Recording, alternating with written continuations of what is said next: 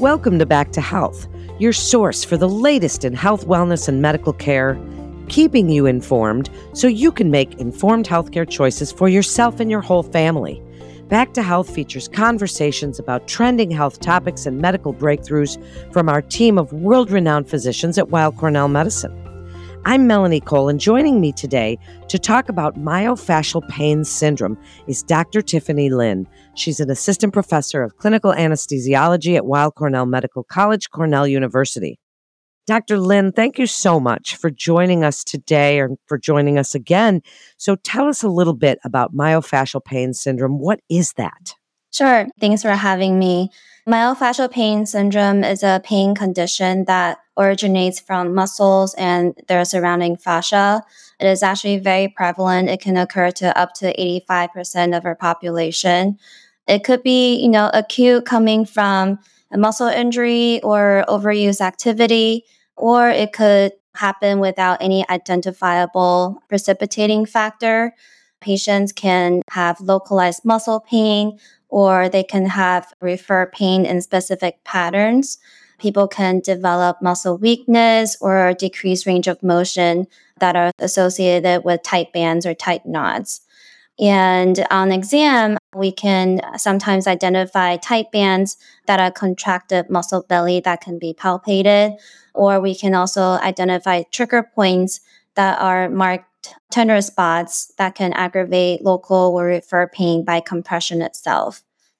So, Dr. Lin, how do we know? Tell us about you. You've mentioned the types of pain that we would feel but symptoms, because we all feel a lot of different pain, and pain is certainly somewhat subjective. So, how do we know what would send us to a physician to get this checked out?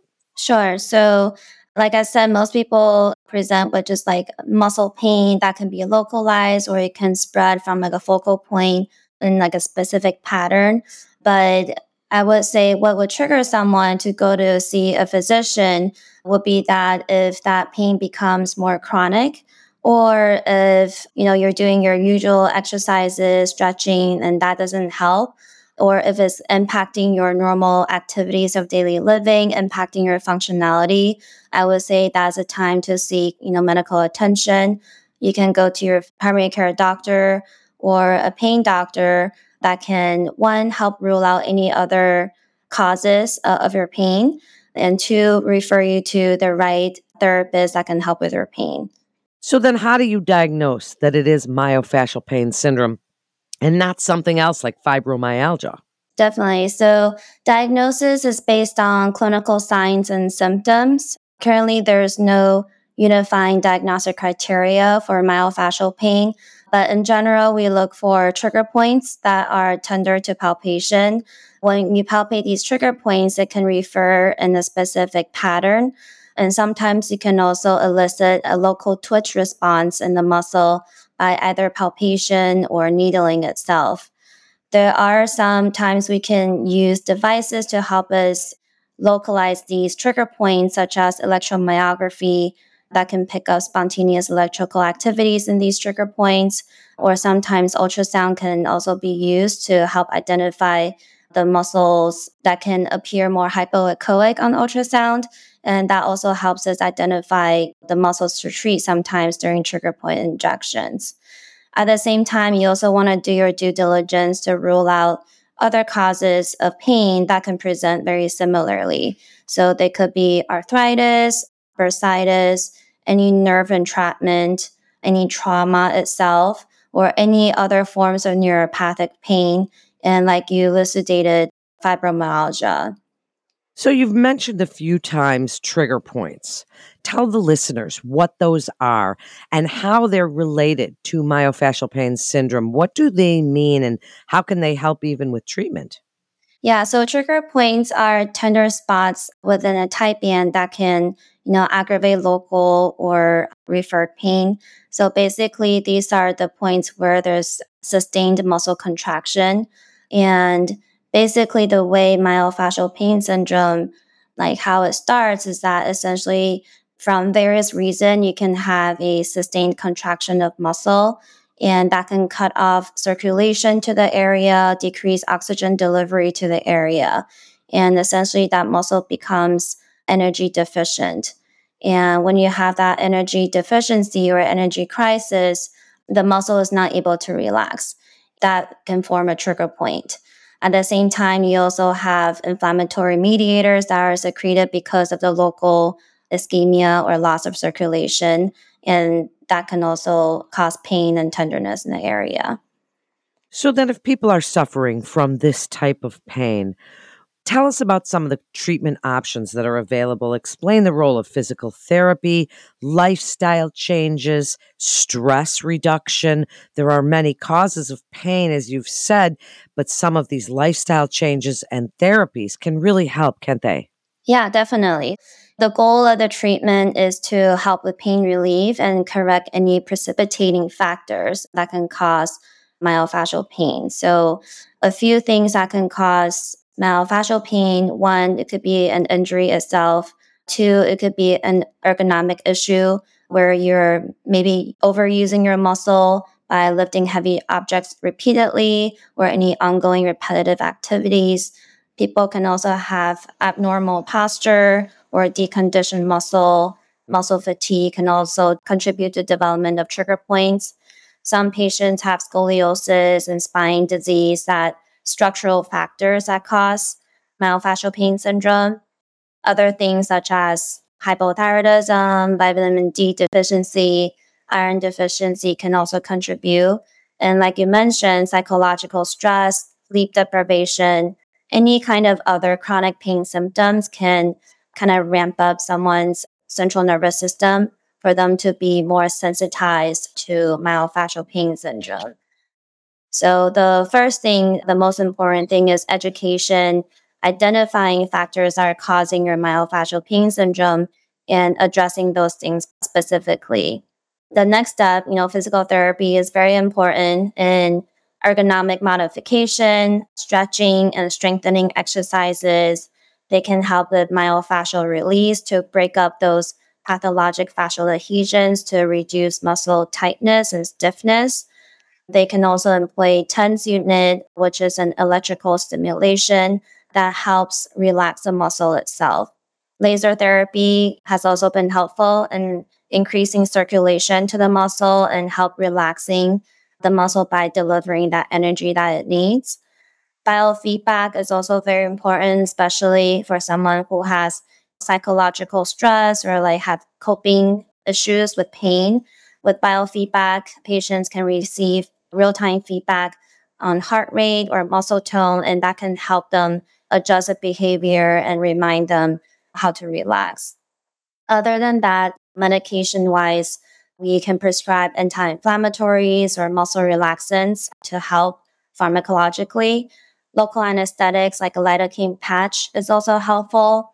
Nowadays, cannabis can also help with muscle relaxation, whether it's an oral form, um, inhalational, or topical form.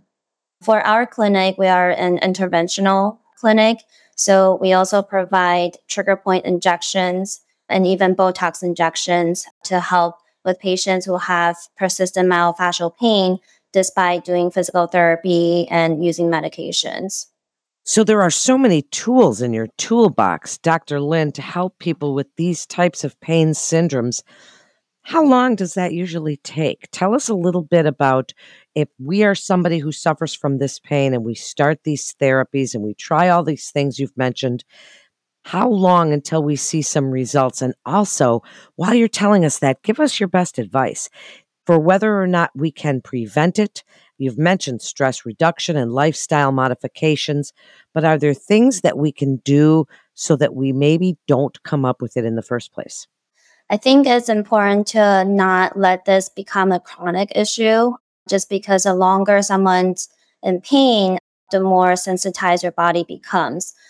Being proactive in terms of addressing your lifestyle, addressing, you know, managing your stress, participating in physical therapy, that all can prevent an acute episode from developing into a chronic one.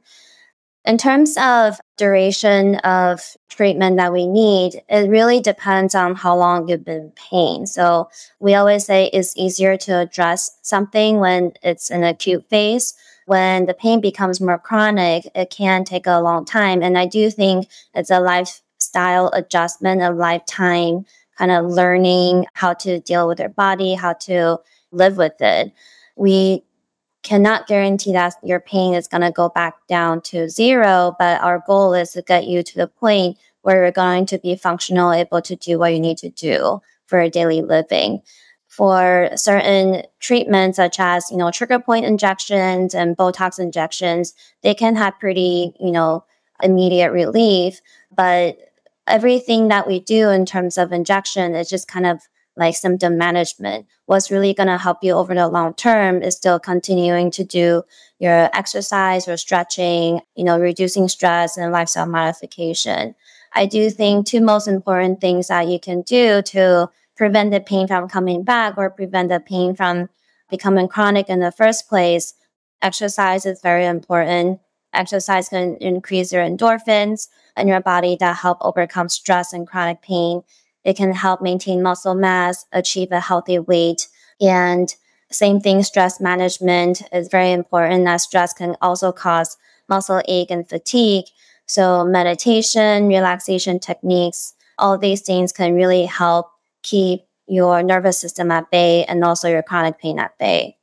Great information and advice. Dr. Lin, thank you so much for being such a great guest and really so informative on these types of pain syndrome that so many people suffer from. And there are treatment options out there. Thank you again. And Weill Cornell Medicine continues to see our patients in person as well as through video visits, and you can be confident.